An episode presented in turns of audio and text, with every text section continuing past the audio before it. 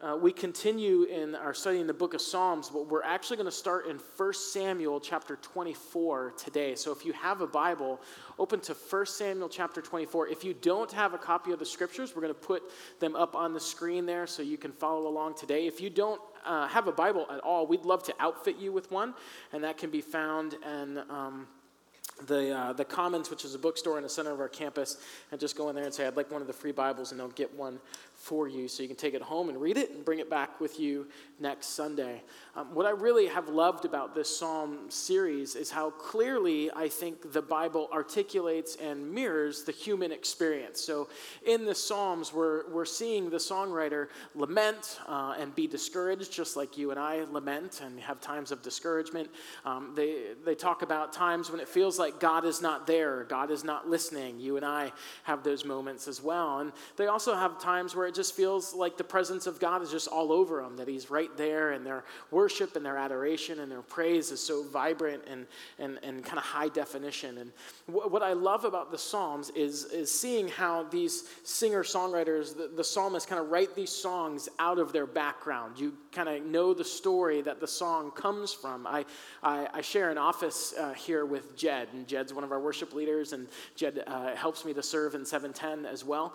And uh, Jed, I think, is a phenomenal songwriter. In fact, we're going to sing uh, a song that him and one of our friends, Jeff, wrote together later in the service. But um, I love just kind of hearing uh, what Jed is wrestling with with God and the things that God is showing him and the things that he's learning about God and he's kind of writing through and writing those out. And then to kind of be around when the, the genesis of those stories and those songs, and then for us to come together and sing them, it just kind of brings me closer um, to the song. And I, and, and I think that's what happens when you start to understand the life of a songwriter, it gives us a, a better picture and a better understanding of the song.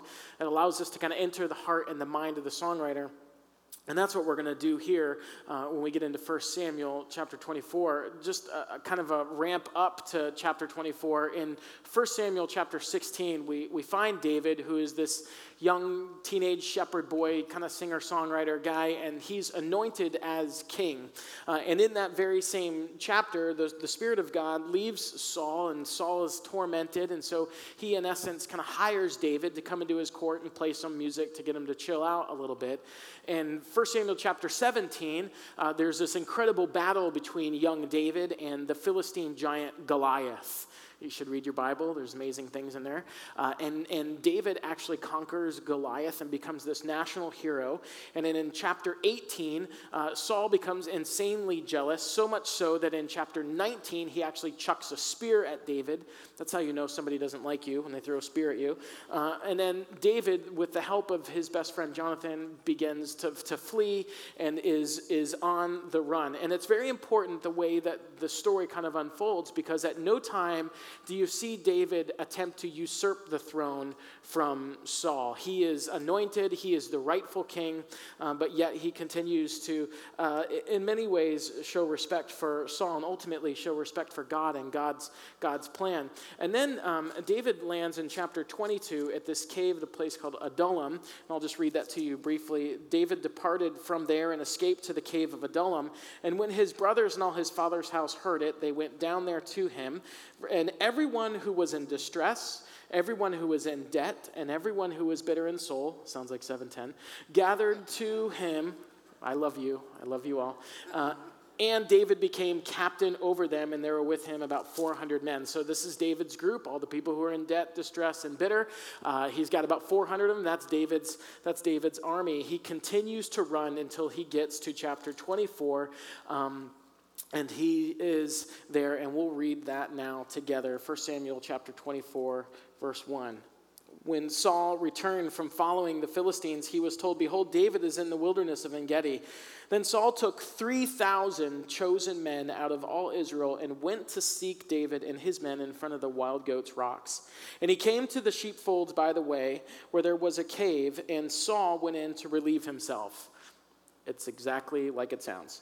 Uh, now, David and his men were sitting in the innermost parts of the cave, and the men of David said to him, Here is the day of which the Lord said to you, Behold, I will give your enemy into your hand, and you shall do to him as it shall be, as it shall seem good to you. So David's men say, uh, This is the moment we've waited for. Clearly, God has provided this. That we've been running like crazy from Saul. Here is Saul in an extremely vulnerable situation now is the moment. So, what David does, he arises and stealthily cut off a corner of Saul's robe. Verse 5 And afterward, David's heart struck him. He's convicted immediately. Uh, and, and because he cut off a corner of Saul's robe, and he said to his men, The Lord forbid that I should do this thing to my Lord, the Lord's anointed, to put out my hand against him, seeing that he, Saul, is the Lord's anointed. So David persuaded his men with these words and did not permit them to attack Saul. And Saul rose up and left the cave and went on his way. And afterward, David also arose and went out of the cave and called after Saul, and he said, My Lord, the king. And when Saul looked behind him, David bowed with his face to the earth and paid homage. Now, look at David's kind of posture here, not just physically, but also in, in, his heart and in his mind. David's been on the run from this man, Saul, who tried to kill him. Um, but yet, it is David who, after he has an opportunity to exact vengeance and kind of take matters in his own hand, goes outside and he's the one who's actually bowed down to his, his enemy, paying respect there in verse 9. And David said to Saul, Why do you listen to the words of men who say, Behold, David seeks you harm? Behold, this day your eyes have seen how the Lord gave you into my hand in the cave, and some told me to kill you, but I spared you. I said, I will not put out my hand against my Lord, for he is the Lord's anointed. See, my father, see the corner of your robe in my hand. For by the fact that I cut off the corner of your robe and did not kill you, you may know and see that there is no wrong or treason in my hands. I have not sinned against you, though you hunt my life to take it. May the Lord judge between me and you, and may the Lord avenge me against you, but my hand shall not be against you. As the proverb of the ancient says, out of the wicked comes wickedness, but my hand shall not be against you. After whom has the king of Israel come out? After whom do you pursue? After a dead dog, after a flea? David says, in other words, why bring all these national resources, 3,000 men, to come after me? Who am I? Why, why would you spend this much energy? Why, why would you go through so much to pursue me? Who, who am I? Verse 15 May the Lord therefore be judge and give sentence between me and you, and see to it and plead my cause and deliver me from your hand. And as soon as David had finished speaking these words to Saul, Saul said, Is this your voice, my son David? And Saul lifted up his voice and he wept. And he said to David, You are more righteous than I, for you have repaid me good, whereas I have repaid you evil. And you have declared this day how you have dealt well with me, and that you did not kill me when the Lord put me into your hands. For if a man finds his enemy, will he let him go away safe? So may the Lord reward you with good for what you have done to me this day. And now, behold, I know that you shall surely be king, and that the kingdom of Israel shall be established in your hand.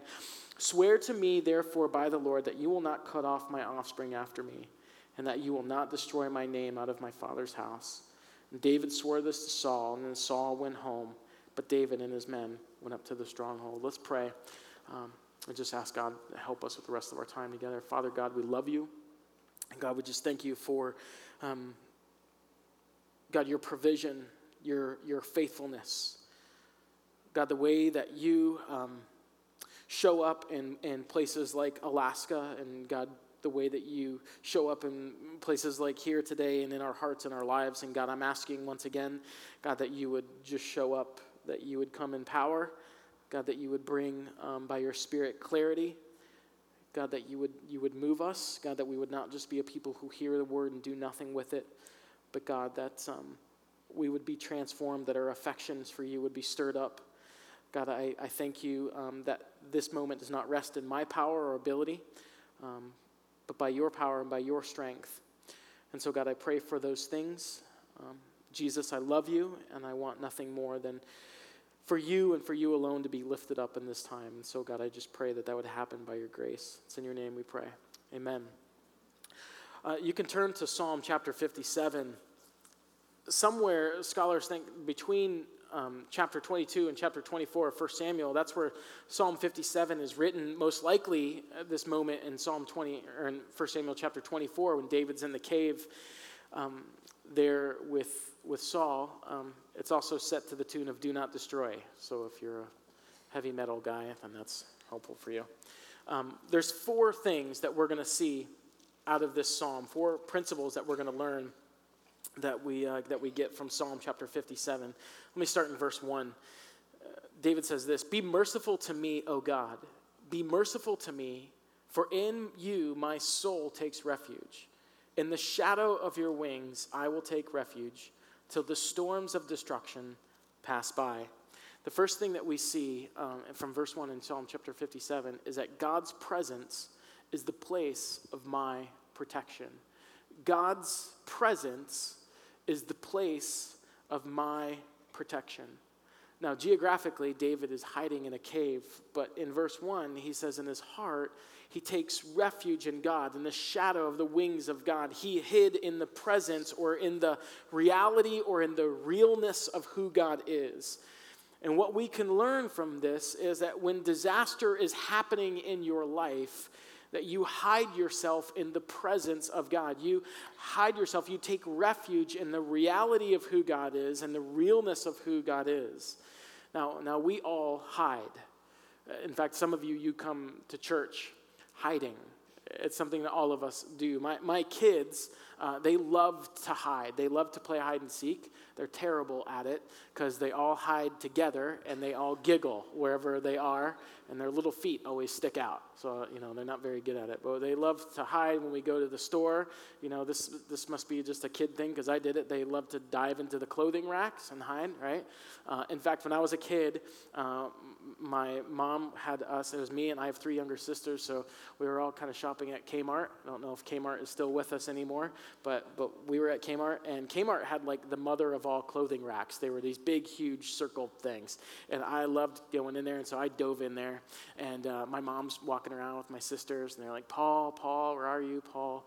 And I, of course, I wouldn't, I wouldn't give up. And so then you hear, you know, the blue light special on the thing, followed by, Paul, your mom is up here waiting for you. Wake up. Um, and so I, you know, still wasn't coming out. And then there was silence. And no one was looking for Paul anymore, uh, and because my mom had left me there at Kmart, which is kind of traumatizing to be left at Kmart. Um, but I tell you what, um, it it worked because uh, that was the last time I ever, you know, ran away from my mom in the store. Um, they probably I don't think they had CPS back when I was a kid, so um, it was a very effective parenting technique, not to be repeated, but. Um, but to kids, you know, hiding is not a big deal because you know that somebody who loves you is going to come find you. Uh, uh, when you're, when you're hiding and you're hiding with someone who loves you, hiding is, is fun, but hiding becomes terrifying when you're all alone. Hiding is terrifying when you feel like you're never going to get out or nobody is ever going to find you. I, think one of the reasons that God kept and preserved David is because David really trusted in and he really longed for the presence of God. He, he, he wanted to be near God. And, and, and we see David here, even though he's been anointed, it, it looks like, you know, he's, he's going to get to be king, but, but it looks like he's going to be killed before he gets that opportunity. But he says, Lord, I'm hidden in you, and I, and I know that outside of you and your authority, nobody can touch me. And so, what we need to learn, like David here, is to desire the presence of God in the darkest times of our lives. David desired the presence of God, the realness of God in his life. The first thing we see there is that God's presence is the place of my protection. The second thing we see is that God's purpose is the promise of my deliverance. God's purpose is the promise of my deliverance. Look at verse 2. I cry out to God Most High, to God who fulfills his purpose for me. So, the purposes of God so often in our life can seem vague. They seem obscure. They seem distant. They seem uh, impossible for us to get our arms around. Sometimes there's things that happen in our lives that don't seem to really line up with what we think God intends. Like somehow there was a glitch in God's sovereignty. Like, God, this happened and this there's no way this is what you really meant to happen in my life. There's no way that this is really how it was supposed to go down. Um, we've got David here. He, he's running from this homicidal king. David has 400 men, uh, and Saul has thousands. But yet, in verse 2, David writes, It's you, God, who fulfills your purpose for me. In the King James Version, it says, He performs all things for me. In the Amplified, it says, Who performs on my behalf and rewards me what David is teaching us is that God fulfills his purpose in the life of his children. And it's not always difficult for us to mentally ascend to that, to kind of re- remember that, but it can be very difficult for us to believe that. Because maybe in your life you feel like God's timing is way off. You feel like if God was going to do the thing that he was going to do, he would have already done it by now. But, but, but, but David reminds us that God is the God who fulfills his purpose even for you. There's a Hebrew word there, gamar. It means to bring something to an end or complete it. It's the same idea uh, of God speaking to Jacob in Genesis chapter 28, verse 15 I am with you and will watch over you wherever you go. I will bring you back to this land. I will not leave you until I have done what I've promised you. Philippians 1 6, he who began a good work in you will be faithful to complete it. If God started something in your life, He'll finish it.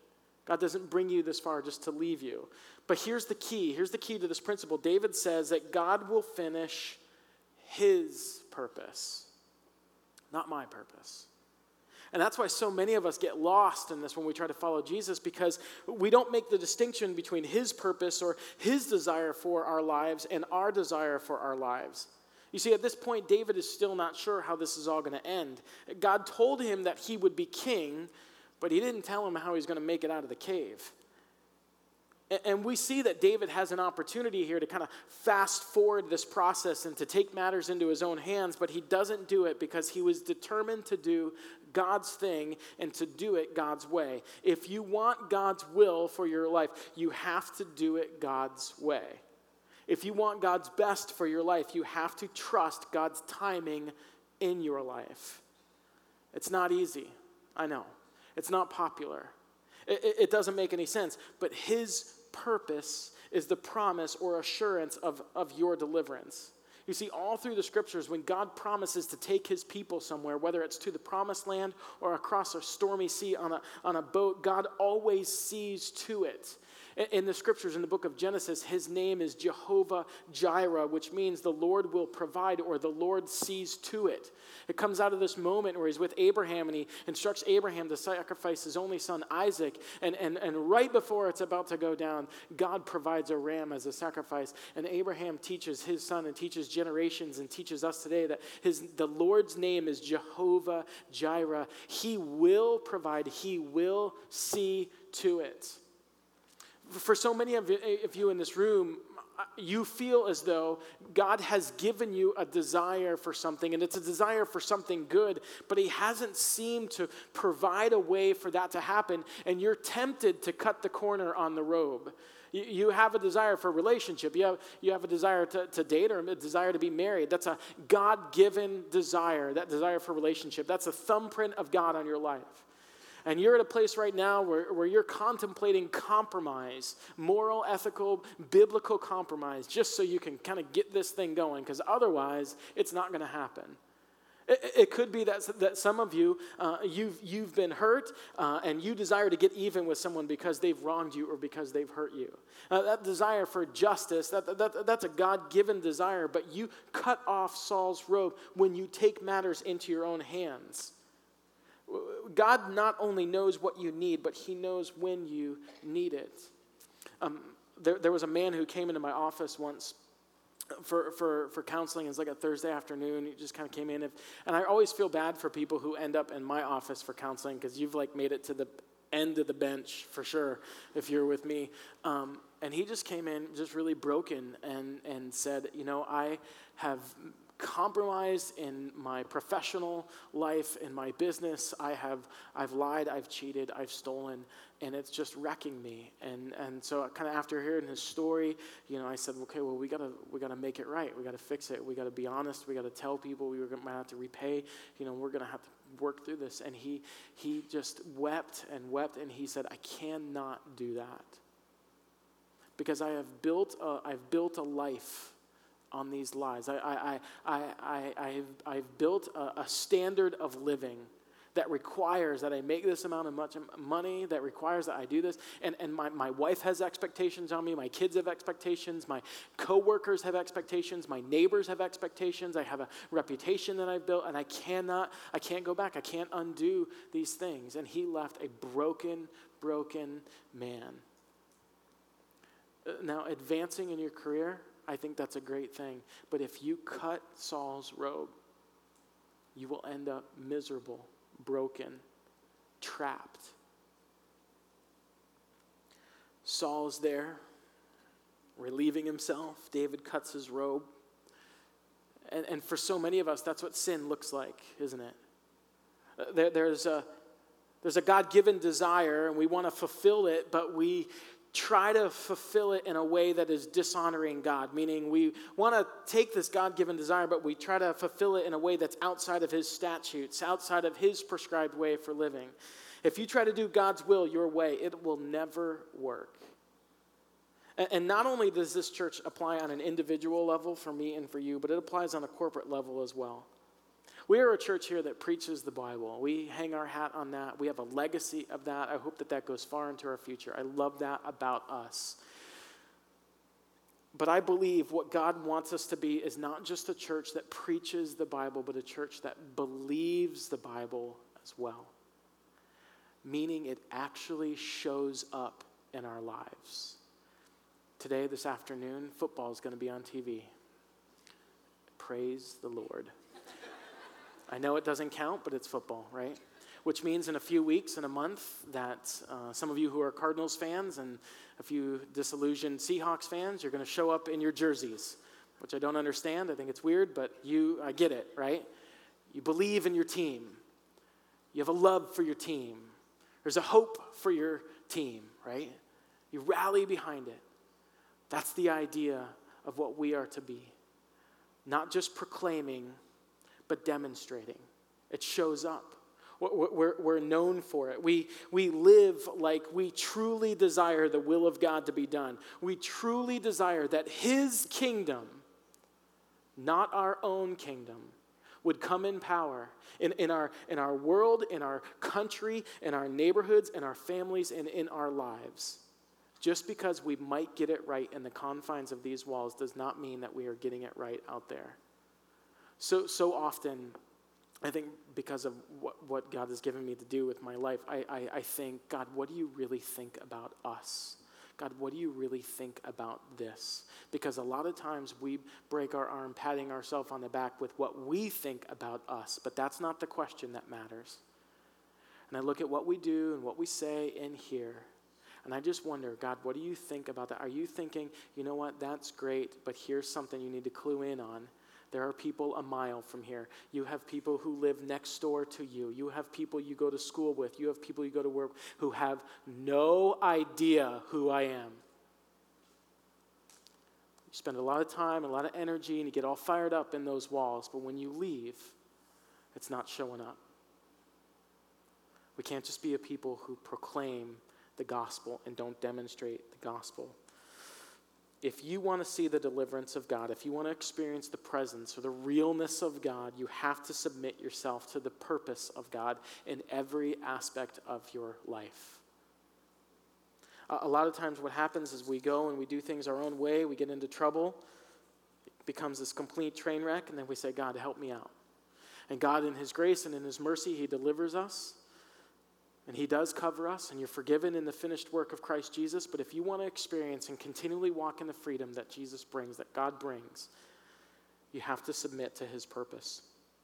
The third thing we see is that God's performance is the assurance of my salvation. It's God's performance that is the assurance of my salvation. Look at verse 3. He will send from heaven and save me. He will put to shame him who tramples on me. God will send out his steadfast love and his faithfulness. If it was up to us to merit or to earn our salvation or to earn a role in God's purpose, if we had to plead our own righteousness or our own rightness, if we didn't have the sinless, perfect life of Christ or the cross where he was sacrificed for our, our sins, then we shouldn't even bother with church or singing or, or preaching or, or any of this because I don't know about you, but for me, it was over a long time ago. I, I sinned against him years ago. I sinned against him today. I continue to sin against him. And I don't use mercy and grace as a way to justify my sin, but I thank God that I have an advocate and a righteousness that is not my own. What this teaches us is that the award for best Savior goes to Jesus, not us. He's from heaven. He's from another reality that we did not create or contribute to. Around here, we use this phrase a lot that you should preach this gospel or preach this good news to yourself. That God's performance is the assurance of my salvation. The last thing that we see out of this psalm is that God's greatness is the basis of my confidence. It's God's greatness that is the basis of my confidence. Look at verse 4. My soul is in the midst of lions. I lie down amid fiery beasts, the children of man whose teeth are spears and arrows, whose tongues are sharp swords. In this room, and in this room for the other two services, there are very difficult things happening. There's very difficult circumstances. There's, there's illness, there's financial trouble, there's marital trouble, uh, every week there are prayer requests that are submitted by you to us. And every week the staff reads over them. We pray for them. There's a team of volunteers that prays for them. They probably reach out to you. So I know there are very difficult things happening in this room this morning ravenous beasts, fiery beasts, you feel like your soul's in the midst of lions. David writes that because scholars think that where he was in the cave, uh, eh, deeper in the cave, was, that, was a den of lions. And outside the cave was Saul. And so you got David right there in the middle. David says, I can't go any further deeper into the cave. That's certain death. And I can't leave the cave. Also, death. I'm stuck. I've got nowhere to move. I've got no answers. There's nothing I can do. Did I just describe anybody's situation in here? David says, I'm right in the middle of it. But look what he writes in verse 5 Be exalted. Be exalted, O God, above the heavens. Let your glory be over all the earth. I'm stuck. I've got nowhere to go. I, I, I can't go to one more doctor appointment. I don't have any more job interviews. She won't answer my, my phone calls or my texts. I got nowhere to go. But God, let your glory, let your fame be over everything. And what changes is David's perspective. His perspective changes from what's around him to who is above him. He looks at the circumstances, he's like, this is not secure but God, who is the lifter of my head, the psalmist describes him as. He causes us to see him. Now, look, a, a, cave full of lions doesn't really seem like the path to becoming king, unless your name is Simba. But, but David, in the, in the middle of this, he just knows, like, this is how God works. And it is, all through the scriptures, he takes people on some pretty strange paths, doesn't he?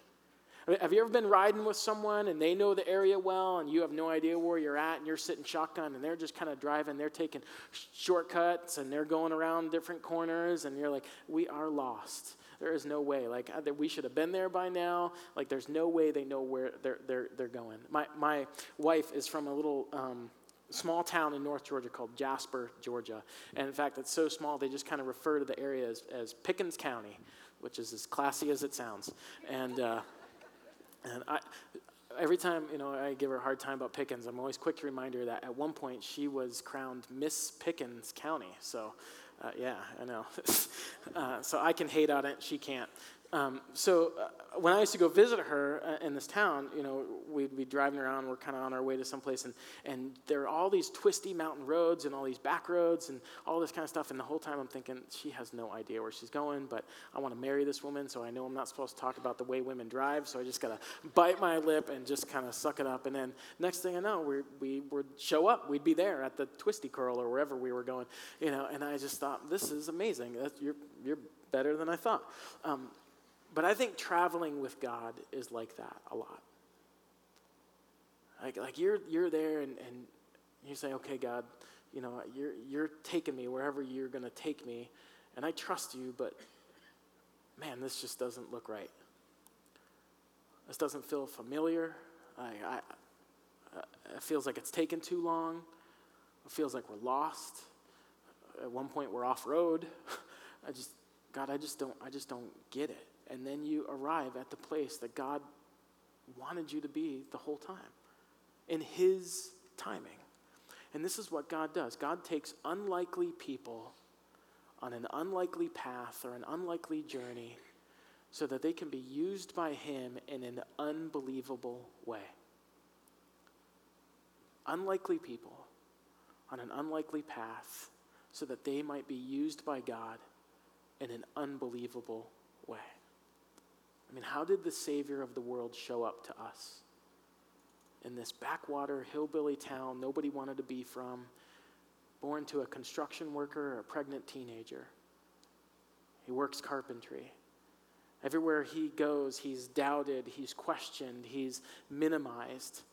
When he finally gets the recognition as a king, a few days later, he's stripped naked and beaten bloody and spit on and humiliated and tortured for you and for me.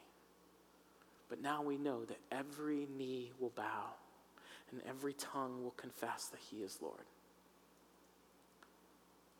Trust in God's timing. Trust in God's plan. Trust in God's purpose. Trust in God's deliverance. I love how David ends the song, verse 7. He says, This, my heart is steadfast, O God.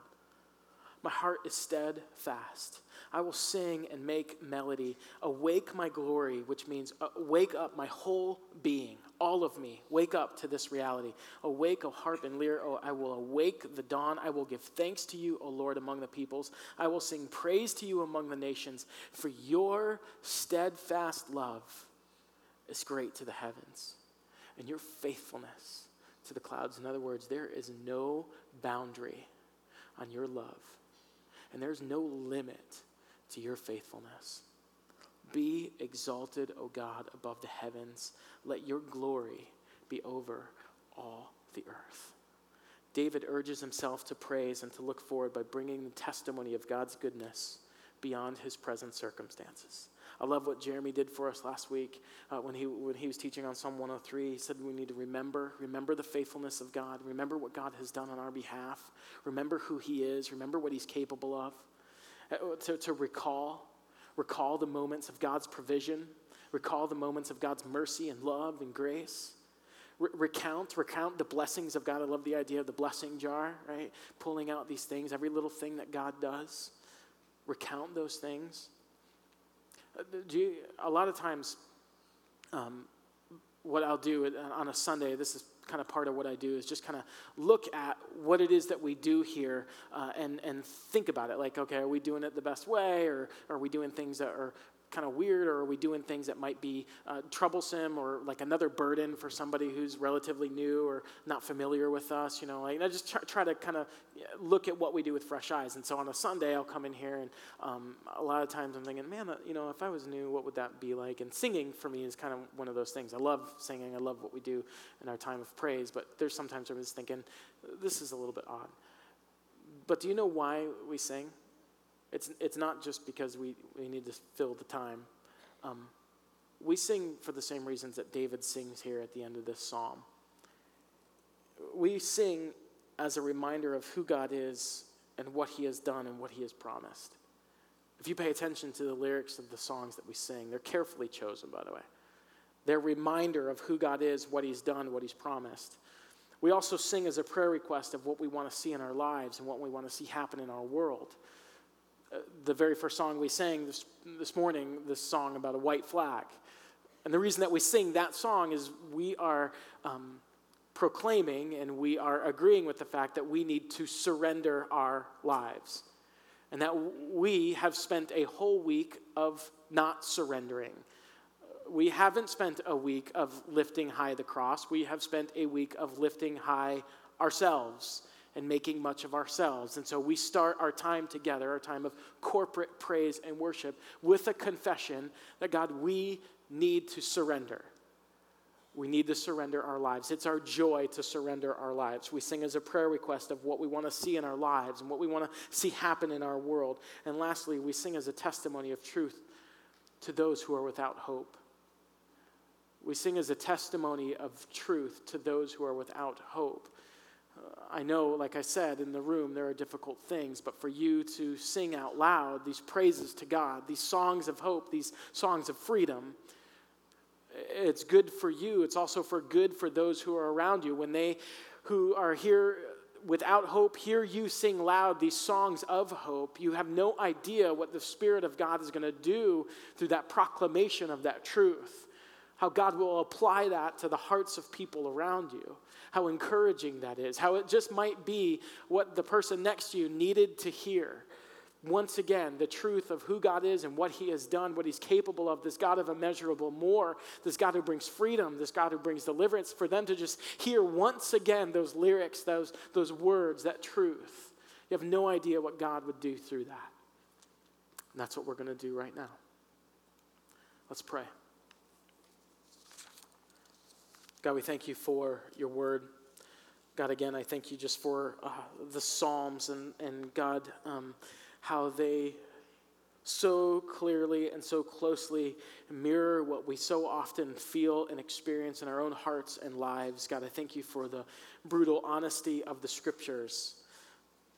God, I thank you for um, the spirit that inspired these writers. Um, God moves today in our midst. And God, even now, is revealing things to us and teaching us and encouraging us and building us up.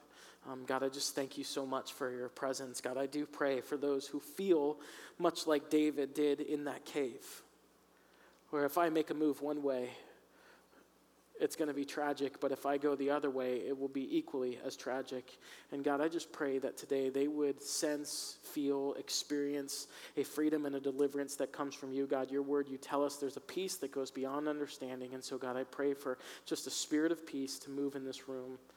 God, I pray that people would, like David, know that they can be honest with you, that you are a God whose arm is not too short to save, that you are a God who is intimately acquainted with us, who is close to us, who cares, that you're a Father who gives good gifts. God, I just pray that the, the truth of who you are, God, I, I like David, also pray for your presence.